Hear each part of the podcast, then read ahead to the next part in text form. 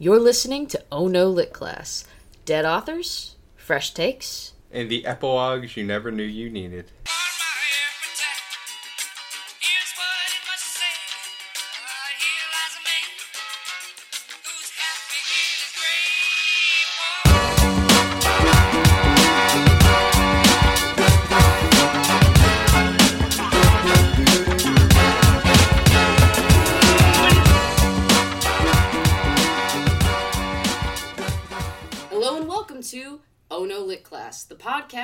Lurks on your Goodreads profile and judges you.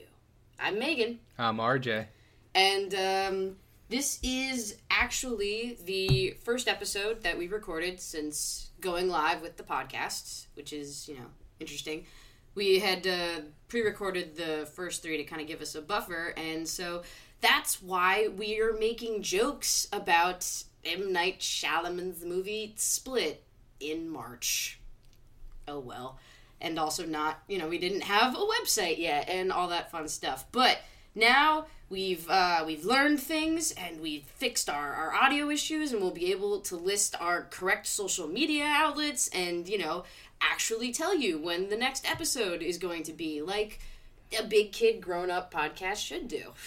We made M Night Shyamalan jokes. Y- yeah, yeah, you did. I did. You did. You specifically. I'm topical. How quickly we. Well, yeah, you were topical when we recorded it in like January. It's still topical. Oh boy. So also, we just want to say thank you to everyone who's followed us on Facebook and uh, subscribed to us on iTunes and like Google Play and stuff. Even though it's pretty much just our family and friends and coworkers that we forced into doing it, it's still super cool. And thank you, and that's awesome. Uh, I think that's everything that I wanted to say. This episode's going to be a little bit different because instead of talking about a whole uh, book, we're going to be looking at a famous poet. I don't think Uh, she spoke like that. No, she totally spoke like that. She's like, I'm a famous poet, and my name is. Actually, she was from Massachusetts, right? Yeah. So it was more like, my name is Emily Dickinson, and I'm wicked awesome, and I love chowder. That's not what she talked like. That's either. totally what she sounded like. No. What did she sound like, RJ? Hey yo, it's me, Emily Dickinson. All right. I'm writing poetry over here. Yeah. Welcome to Oh No Lit Class. We're definitely not a one trick pony. I have two tricks. yeah, what's the second trick, RJ? M Night Shyamalan jokes. All right. Um, RJ, let's let's get started. Let's take us take us on the journey of a, a young woman known as Emily Dickinson. Well, I'll be honest with you. Before we settled on Emily Dickinson, I didn't know too much about her. I think I knew what they kind of teach us in school. You, she was shut in. She wrote poetry. She wrote about snakes and other things. That's, that's what your teacher said too. Here's the shut-in who wrote about snakes. I think y'all are gonna really enjoy it. That's that's the one that stuck with me. Uh, But- but, but that's I mean I was in the same boat too. Like I'm not. I mean I I'm not super into uh, her whole steez. I knew what my teachers had told me, which is pretty much the same thing. Here's a recluse who wrote a lot of poems, and they're all written in a meter that means you can say them to the theme of Gilligan's Island. But now, researching her a bit, I've come to learn and understand her seclusion. And my thesis now on Emily Dickinson Your thesis. is that she believed she was a mutant who, whoever she came in contact with, she killed. And so she locked herself in a room so she didn't come in contact with people. So you're saying Emily Dickinson is actually the inspiration for the character of Rogue from the X Men? Yes. Go on. So let's go through the biography. Emily Dickinson, born in 1830. She was born in Massachusetts, lived in Massachusetts, died in Massachusetts because she didn't really ever travel so far. Um, she was born to semi wealthy parents. Her dad was a lawyer, he became a congressman and a statesman. She had a brother and a sister. The brother was older, the sister was younger. Emily obviously enjoyed writing, which is the focus of this episode. She also enjoyed music, which she called, for some reason, the music. I'm not kidding you, Megan. There it is. Yep, is. Yep, yep, there it is. The music. She might have been a cow. She might have been.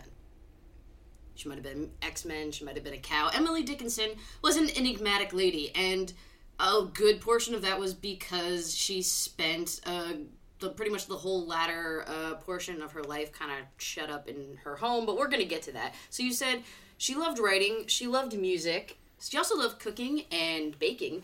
In fact, so much so that when their housekeeper quit and she took over the duties of like baking the bread and everything, even when they got a new one, the rest of her family was like, "No, you keep doing it because you do it the best." One of the other things that I did not know about her, I'm not sure how many people know about her, is aside from being a baker, she was also a self taught botanist. She had a 66 page leather bound herbarium. I've never seen that word before. her, her, her herbarium. But within those 60 Herbarium. within those 66 pages, she uh, had 424 pressed flower specimens that she collected. Apparently, she would collect bunches of flowers, send it to friends and family, and she would also attach poetry verses to the flowers. Well, she also would send food out to people. That she would like mail cookies and uh, cakes and stuff to her friends and family. She would also put a bunch of like baked goods in a basket and lower it outside her window for like the neighborhood children to enjoy, which is a great mental image. Uh, so basically, the sort of reductive statement of Emily Dickinson was a, a recluse who wrote poetry is, uh, you know, kind of shitty. Emily Dickinson was pretty cool. She did a whole bunch of stuff. All right, let's get back into Emily Dickinson and her sad, sad life. Why is it a sad, sad life, RJ? So, as I said earlier, born in 1830. Yeah, you did say that. I did. Her dad was a, a congressman and a statesman, if I recall. I believe I was interrupted for my time on. Older brother, younger sister. And then we veered off to cake. Uh, cake. I mean, can you blame me? So, the first uh, bout with death that Emily Dickinson had was in 1844. Her second cousin and close friend died of typhus. Emily became so sad and depressed about this, she was sent to Boston to recover. Oh, That her parents sent her away, and I don't think Boston's ever made anyone better. and then they took her back in when she stopped being so sad, because that's healthy to send your kid away, go be sad elsewhere. yeah. Go go away. Come back when you're happier. the next year she was back at home the town of amherst where she lived with her folks was undergoing some religious revival at the time that everyone was like god's pretty good and emily's family God's pretty neat and stuff, guys. emily's family was you was they could trace it back to the puritans who came over on the mayflower so they're kind of religious emily never really was all that religious Although we can, we're gonna circle back to that. Hold that thought. Eventually, she went to college, which was within 10 miles of home, which is about as far as she ever got from home. While there, she became friends with a man named Leonard Humphrey. Leonard is going to die.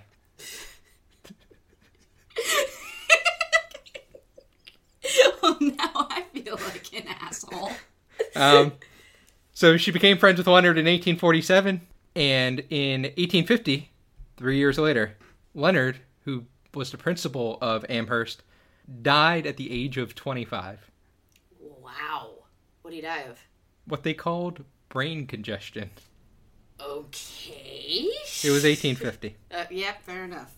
Another friend that Emily made while at college, Benjamin Franklin Newton, Woof. I wonder if he was named after someone. he died in 1853. Oh no. He died of tuberculosis. Oh no. He was a big fan of Emily and her writing. As he was dying, he wrote to her saying that he wished he would live long enough to see the greatness that he knew she would achieve. Later on in life, Emily, writing about Benjamin, wrote, quote, When a little girl, I had a friend who taught me immortality, but venturing too near himself, he never returned. Well, this is supposed to be a funny podcast. I told you, she killed everybody. God, maybe she is rogue. Shortly after that, as luck would have it, Emily's mother became bedridden, No. and she would be bedridden for the next 30 years until she died. Okay, that's not where I thought that was going, but that's still pretty bad. Yeah. How do you stay bedridden for 30 years? You feel like after 10 you'd be like, "All right, look, let's just let's wrap this up just for everybody's sake." Is the worst thing Megan's ever said in her life. And so the problem was is that there were the two daughters and they weren't sure which one should stay at home to care for the mother and Emily decided to take it upon herself. While at home taking care of her mother, Emily decided to get a dog, named the dog Carlo. Oh god, no. No. No. RJ, RJ no. Carlo lived to the age of 16, Oh, thank god.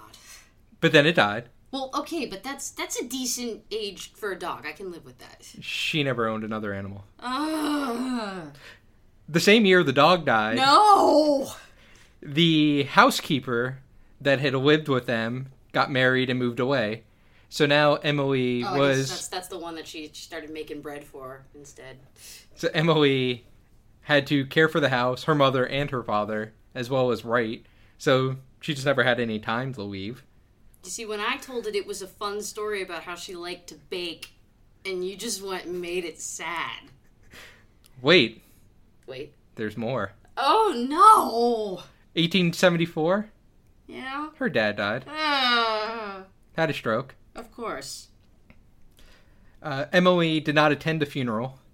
She listened from her bedroom. Ah. She wrote of her father, quote, His heart was pure and terrible, and I think no other like it exists. That sounds complicated. Almost exactly a year later, her mother had a stroke. Ugh. Her mother, who was already bedridden, Yeah, just been chilling, bedridden. I mean, not chilling. Presumably, she was not having a good time. now was bedridden with paralysis and an impaired memory. Jesus Christ! 1882, Charles Wadsworth, who we'll talk about later on, he was the man who published the few poems that Emily got to publish in her lifetime and became integral in her writing, basically education. He died in 1882. I was gonna say she killed him too. Killed him too. Her favorite youngest nephew died in 1883. He died of typhoid. Of, of course. He was like five. Ah! Have time to become her favorite nephew? Do you think her other family members at that point were just like, she's like, oh, you're you're my fa- in this horrible like trying time, you're my favorite. And they're like, no, Emily, no, don't say that. It was just the death sentence. If you were if you brought any joy to Emily Dickinson's life, your days were numbered. It's true. You had to stay away from her. She secluded herself. Oh, So in 1884, at this point, after all these deaths, she wrote that, quote, The dyings have been too deep for me, and before I could raise my heart from one, another has come. And she feared that another great darkness was coming. This time she was foretelling her own sickness and death. She developed some sort of kidney disease. They called it Bright's disease, which apparently just stood in for all sorts of kidney disease. so they were just making shit up back then, just just doing their best. Well, it it was a diagnosis. It just wasn't specific to a specific kidney disease. It was kind of just a stand-in. We now know it's just different kinds of kidney diseases. Hi, Mrs. Dickinson. I'm your doctor. Your kidneys broke. But after uh, two and a half years of struggling with that, she wrote a final batch of letters to all her family. The final letters she ever wrote were to her cousins, which simply said, "Little cousins, called back, Emily," and then she died. Oh my god. All right. It was a happy-go-lucky life for Emily Dickinson. All right. I'm going to amend um, the statement that I made earlier in the podcast where I said that it is reductive when, you know, your teacher says, like, Emily Dickinson was a recluse who wrote a bunch of poetry and that she was also, you know, kind of had a lot of cool and badass interests and hobbies to, um, I'm going to amend that to, it's reductive when your teacher says she was a recluse who wrote a lot of poetry. What they should say is she was a beacon of a tragedy who had a lot of varied interests and wrote a lot of poetry. I guess they don't want to teach high schoolers about someone who is just surrounded by death all the time. I just I'm I'm all swept up in Dickinson feels right now. Where where are we gonna move from here? Well, so I think it explains you know, part of why she secluded herself. She had to care for her mother, excuse or not, and then everything she touched, everyone she cared about, died. So it becomes understandable on why she turned inwards. One of the more interesting things about her is just the publication of her works, both during her life versus after her life. That's when stuff starts popping off. Um, but so the works that she did have published while she was alive, um, there's some bullshit there. If you uh, want to go into a little more detail. Now, when it came to publication during her lifetime, you have to understand that Emily Dickinson wrote about 1,800 poems. And... It's taken me two and a half weeks to do my laundry. So, of that insane, unattainable uh, number of poems that she wrote within her lifetime, very, very, very, very, very, very, very few of them were published while she was alive. For my research, I believe less than 10 were ever published during her lifetime. And even of the 10 that were published, what Emily did because she didn't go out into the world is she would read magazines, you know, newspapers, and she would write directly to the editor saying, "Hey, I write, here's some of my stuff. Do you think I get it published? What do you think about it?" Because she wanted feedback because the only feedback she really ever got was to her family. But so what would happen is the publishers would change titles, they would change words in the poem, they would change entire stanzas. The way Emily wrote was a lot different than people were writing in the 19th centuries. She was using slant rhyme. A slant rhyme, in case you're not familiar with it, is a half-assed rhyme. Can you give me an example? Uh, I mean, it's you know, it kind of sort of rhymes, but but then it don't. Um, you think it do, but it you, don't. you think it do, but it don't. In one of the poems that I'm actually going to read in a little bit, and because I could not stop for death, uh, she makes rhymes like Since then tis centuries and yet feels shorter than the day. I first surmised the horses' heads were toward eternity. Day and eternity do not rhyme. But the end and why?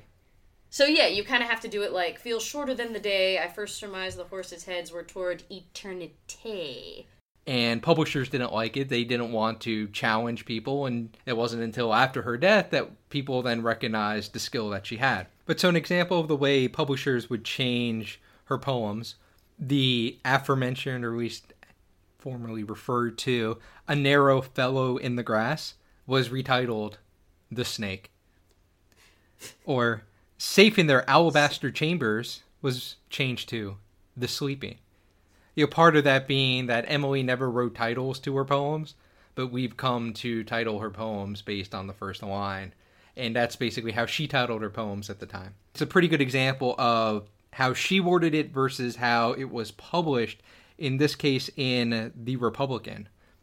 But so the original wording is as follows I taste a liquor never brewed, from tankers scooped in pearl. Not all the Frankfort berries yield such an alcohol. To the version that was published. I taste a liquor never brewed, from tankers scooped in pearl. Not Frankfort berries yield the sense, such a delirious whirl. So the publishers would just completely change the words, completely change the rhymes. Just do whatever the hell they wanted. They did whatever they wanted while telling her, "You got skill, kid. Keep it up." So it's probably not all that surprising, given this kind of feedback, even though she did get published, that as she got on in life and up in years, Emily told her sister, when she dies, burn everything. She didn't find the poems until much later on, and at that point, when she read through it, she thought, wait, this stuff kind of seems good. Maybe I don't want to burn it. You know, what should I do with it? And so there's two major actors that step in here that I'm just going to give some brief background on, just so we understand who they are and how it is that Emily's poetry ever came to get published even after her life. I do want to just kind of put in here to give you the mental image of Emily Dickinson's sister finding 1,800 poems, some of which are you know just written on like nice orderly pieces of paper but some are literally written on like scraps of the backs of like envelopes and like random tiny little rips of paper and just her struggling with that with just this mountain of various papers. It's kind of a wonder that uh, that we she you know she got it all out there. You would think someone who's at home all day could take the time to find a nice piece of paper to write down on. You would think. Anyway, so the first major actor, Thomas Wentworth Higginson, he was So, so these guys were safe because she was already dead, right? well. This guy got to know Emily during her life. He had correspondence with her. And he survived. He survived. He, I am not sure, ever met her in person. Ah, that's what did it. That they corresponded back and forth through letters. That he was one of the publishers that she wrote to.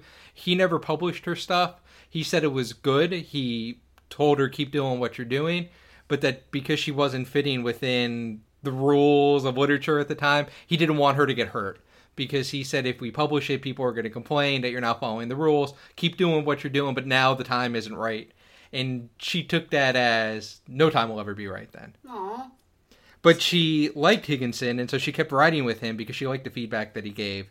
And after Emily's death, he found out about all these poems that the sister alerted him to.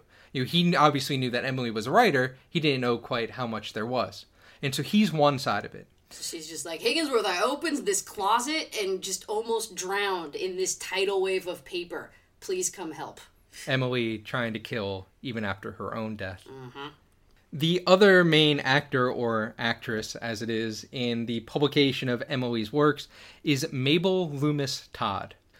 So, Mabel was the second wife of Emily's brother. Okay. Her brother cheated on his first wife, got with Mabel. Now, Mabel maybe met Emily like once or twice in person, but again, it's like one of these things where they corresponded through letters. That's how you gotta keep safe from Emily Dickinson. But so what happened was once Emily's sister found the poems, she really didn't want to be involved in all this. What she tried to do is she tried to get the brother's first wife involved. And Why did she think that would work? because the first wife apparently really liked Emily and Emily liked her. Emily wasn't about this new wife with all the cheating going on. Ah, Um, but the first wife didn't want to be involved with this family anymore. She was over it. eh, understandable. And so Higginson wanted to be involved because he saw himself as helping and writing with Emily throughout her life. Mabel saw a good chance to make some money. of course.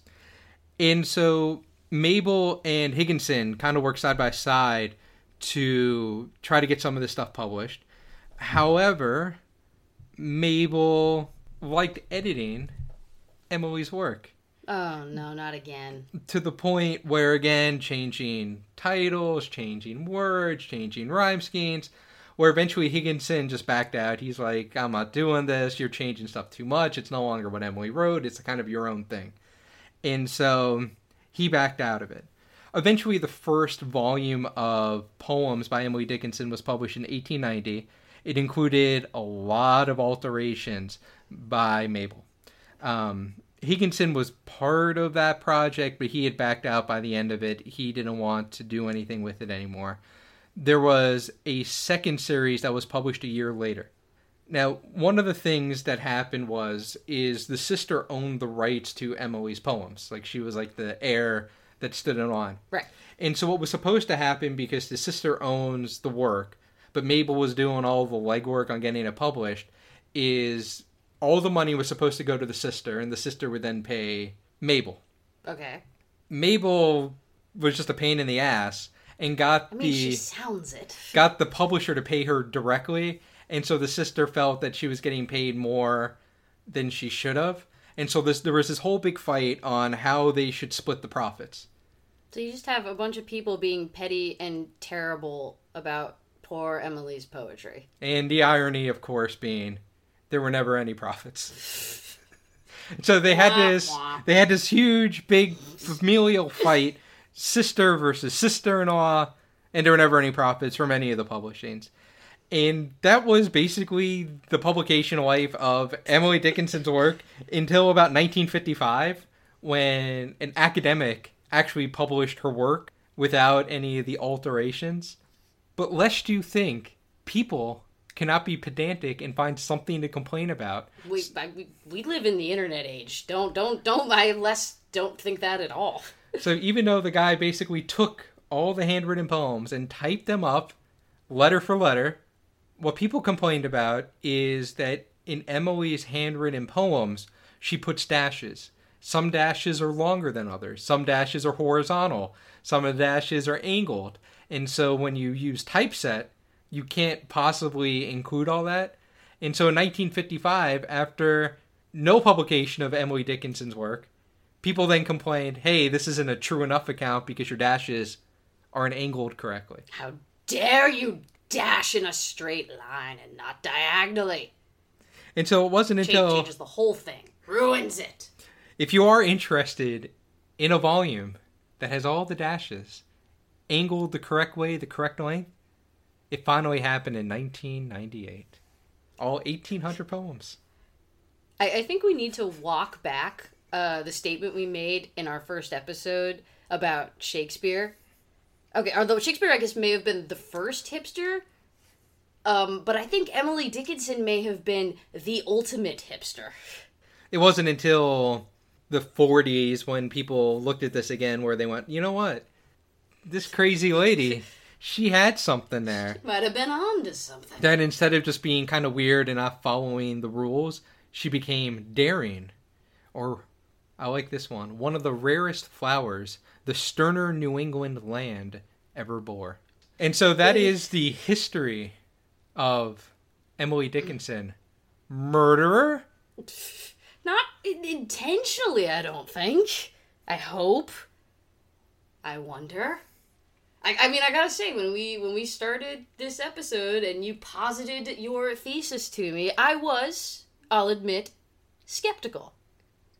But you've won me over. I will add, because I never knew this. This blew my mind when I read this. Emily Dickinson, if you ever seen a picture of her, it must be the one of her, because there's only one picture of her, um, the- of like a photograph.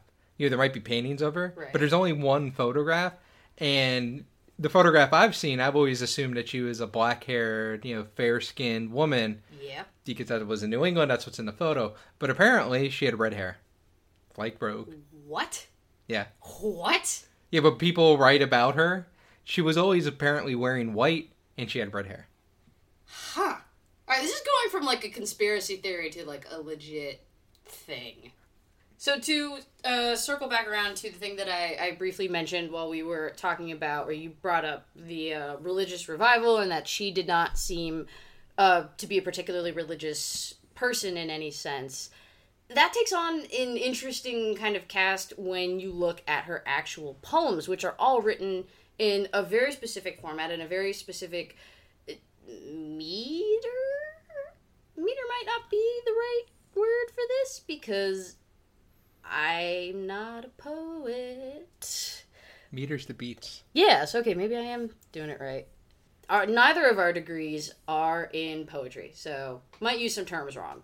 Might might fuck some stuff up. So just apologizing beforehand. Anyway, what? Why are you looking at me like that? Poetry, poetry's hard. I got nothing but respect for for poets. Shit's difficult.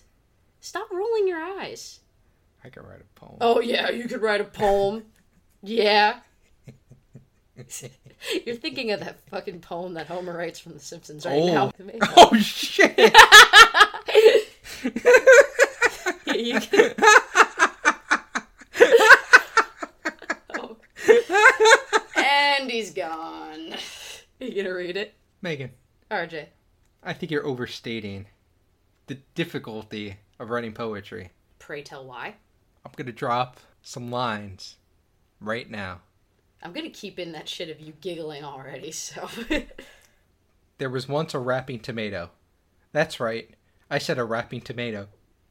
He rapped all day from April to May, and guess what? It was me.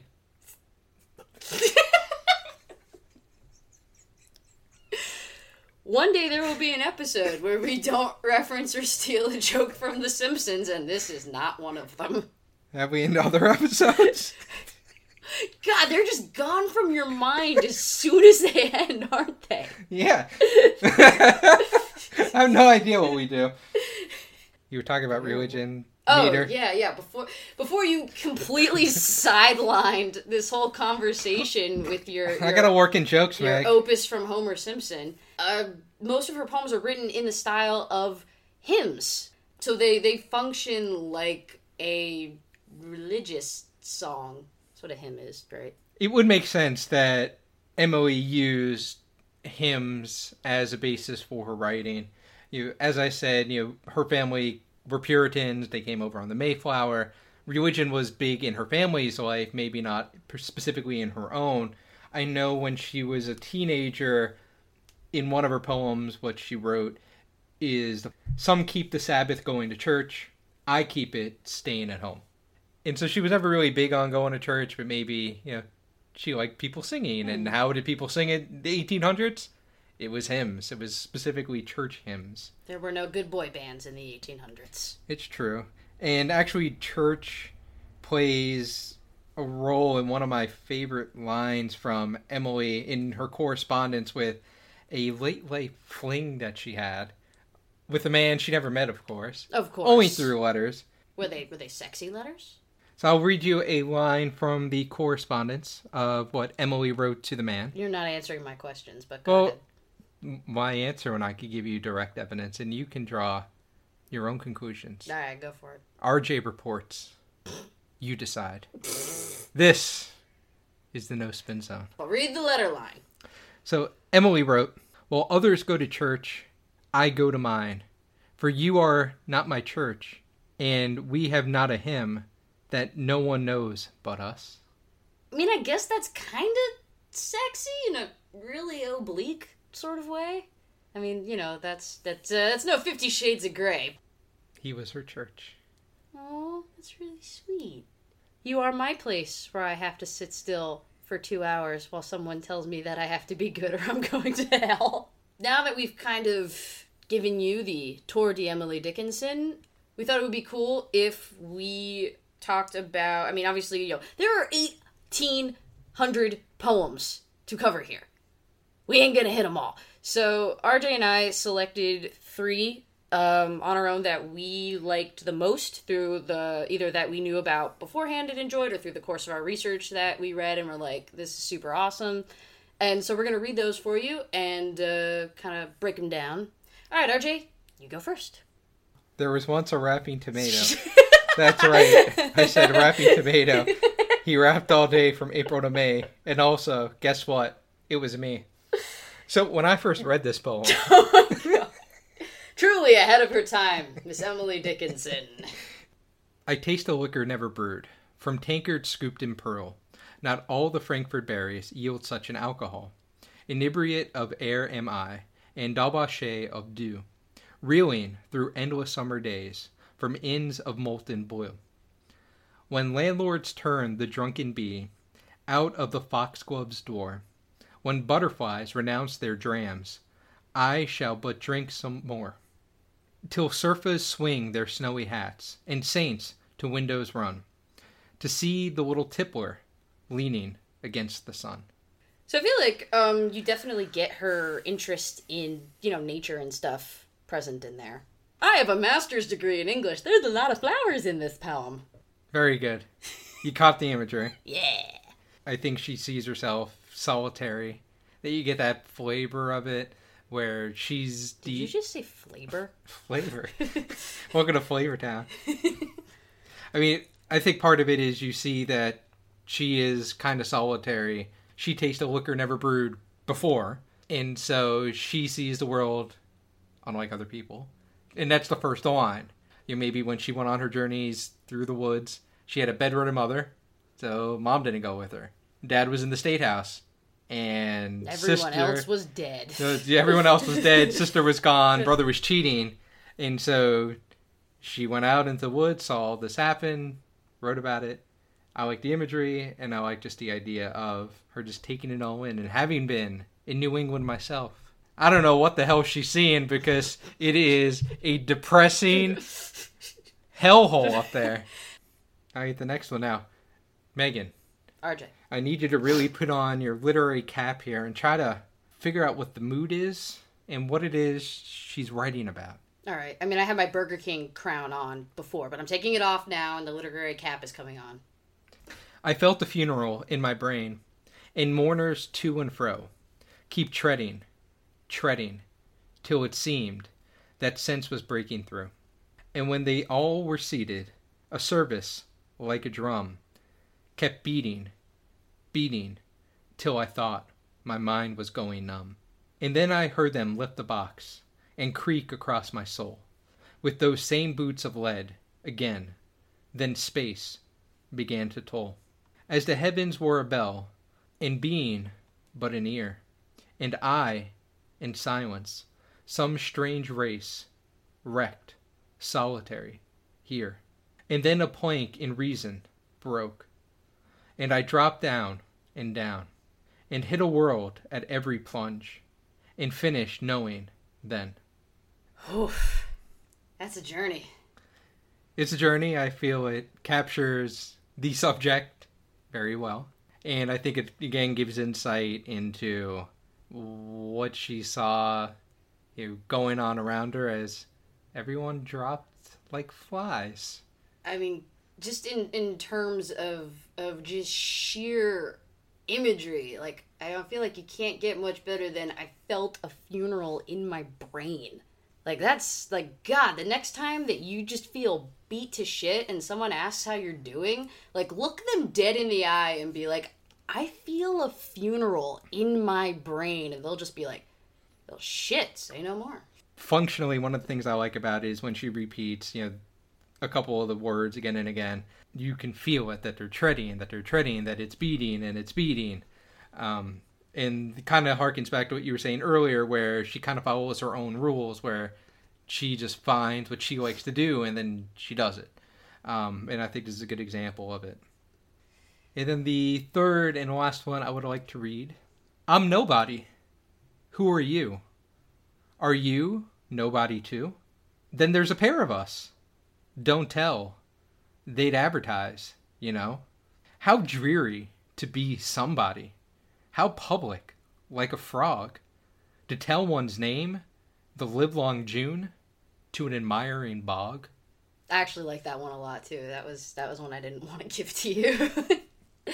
well, why do you like it then? I mean, I like it because I, I mean I like it because it is it's very playful and you can I mean it's it's that's why it's really interesting. It's like those two poems were written by the same person, you know, because that one's much more it's much more casual. It's it is much more sort of teasing, uh, and it is it's almost kind of like a, a middle finger to someone who she never even would know who would say you know oh she she lived in obscurity she like how how wonderful it is to be nobody to not have any pressure, to not have anybody like up your ass about stuff, to just be.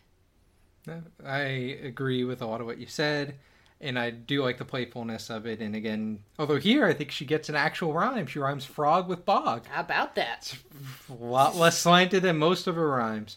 And yeah, just playful. That this is a happier moment for her. So the first of the uh, three poems that I picked is probably her most famous one, and so I kind of picked that one because I felt like it's like, well, we gotta we gotta talk about this one. Because I could not stop for death, he kindly stopped for me. The carriage held but just ourselves and immortality. We slowly drove, he knew no haste, and I had put away my labor and my leisure too for his civility. We passed the school where children strove, at recess in the ring, we passed the fields of gazing grain, we passed the setting sun. Or rather, he passed us. The dews drew quivering and chill, for only gossamer my gown, my tippet, only tulle. We passed before a house that seemed a swelling of the ground. The roof was scarcely visible, the cornice in the ground.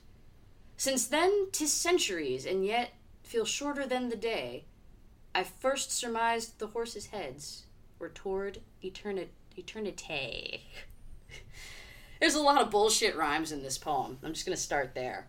Like she, one of the only true rhymes in this poem. She's rhyming ground with ground. Look, she had a real easy chance here to rhyme haste with paste, Talking about school, that's what I was waiting for. Yeah, he knew no haste. We passed the school where children ate the paste.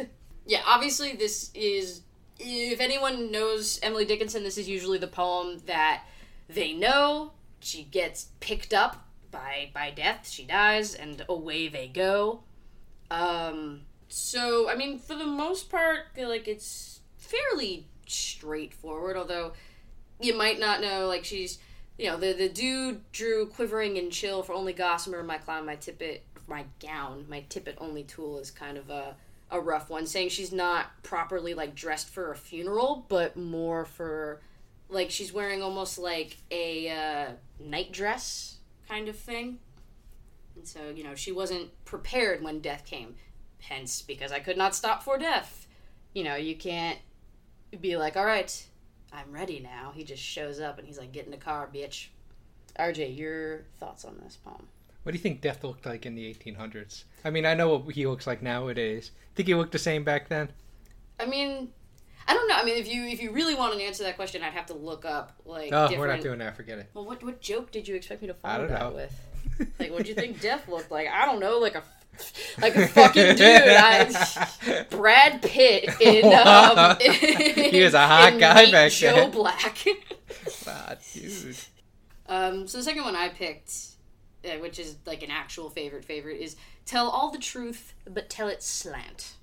Tell all the truth, but tell it slant. Success in circuit lies. Too bright for our infirm delight, the truth's superb surprise. As lightning to the children eased, with explanation kind, the truth must dazzle gradually, or every man be blind. Look at that. She's ri- she's rhyming up a storm. Yeah. Um, so I like this one again because it's it is it's kind of playful. It's got that same sort of mocking tone to it, and it's just like you can't handle the truth. Well, I like the irony of the poem. Oh, Well, she's talking about slant. And yet, this is a poem where she doesn't use slant rhyme. She actually uses, what do you call it? like reg- regular rhyme. I really doubt they call it regular rhymes. I- and as you can see, this poetry features what is known as regular rhymes. right, now I can look it up. Yeah, you're gonna look it up. We're not poetry majors. A perfect rhyme. ah, perfect rhyme. You know what? I wasn't that far off. Because there are half rhymes, imperfect rhymes, near rhymes, oblique rhymes, and off rhymes. Jesus Christ, how do poets do anything? Read your third poem, Meg. All right. Uh, so this third one is the one that is uh, closest to my heart. Hope is the thing with feathers that perches in the soul and sings the tune without the words and never stops at all. And sweetest in the gale is heard, and sore must be the storm that could abash the little bird that kept so many warm. I've heard it in the chillest land and on the strangest sea, yet never in extremity it asked a crumb of me. So I just, I mean, God, for someone whose life was just so unspeakably depressing and tragic, to have this poem that's just so filled with hope that it personifies hope as this this little kind of fragile bird that can still weather the strongest storms and and protect people and give them something and never asks for anything in return. There's not really a good gag there or a, a dick joke that I can make. It's just really emotionally resonant to me. I will let it stand. RJ, Megan. Emily Dickinson. Good? Bad? Murderer? Ahead of her time, I feel. Clearly. Broke the rules. Did not enjoy the fruits of her labor. Got mistreated after her life for about 50 years until people actually published her actual work. With the wrong dashes. Thank you very much. Megan. RJ. Dick. Emily Dick. Dickinson. Jesus Christ. I, you know, I was waiting. Like, waiting the whole episode for that shoe to drop. All right, I'll ask you. real. Megan. RJ. Emily Penison. Oh! All right, come on. Let's finish up this episode. Megan. RJ. No, you. That's not good. You gotta. RJ. No. Just, come on. just do it. Megan. RJ. Emily Schmeckelson. Oh my god, you're the worst person on this earth. Megan? No, I'm not doing this anymore. I'm not doing it. No, all right, one final time. Come on. Megan? RJ. Emily Dickinson. Oh, thank God. Schmeckle. Son of a bitch. Emily Dickinson was a really good poet. She hasn't gotten the proper due or recognition when she was alive for a long time after she was dead, and arguably still today, even though, you know, clearly academics and stuff uh, appreciate her genius now. Most kids in like high school and college are only getting weird shut in poem lady version. So, there. That's what I think. This episode is over. So, this uh, this pretty much wraps things up for Oh No Lit Class. If you enjoy our particular brand of literary themed nonsense, then we ask you to um, subscribe to us on iTunes. Leave us leave us some ratings. Leave us a review. Leave us a weird review. You can also listen to us on Google Play, um, at our website, ohnolitclass.com. Please uh, like us on Facebook, follow us on Tumblr at ohnolitclass.tumblr.com, and maybe follow us on Twitter at ohnolitclass because it turns out we're really bad at Twitter. So, uh, you know, share the love. Tell people about the thing. Uh, we'd like to thank Best Day for the use of his song as our intro. Uh, Man of the Year, Heavy Sleep. We forgot to thank him in the last episode because we're terrible. You can, if you like his music, you can listen to more of it on soundcloud.com slash best dash day. The next episode will be out on March 30th. This has been Oh No Lit Class. I'm Megan. I'm RJ. We love you. Bye. I love you more.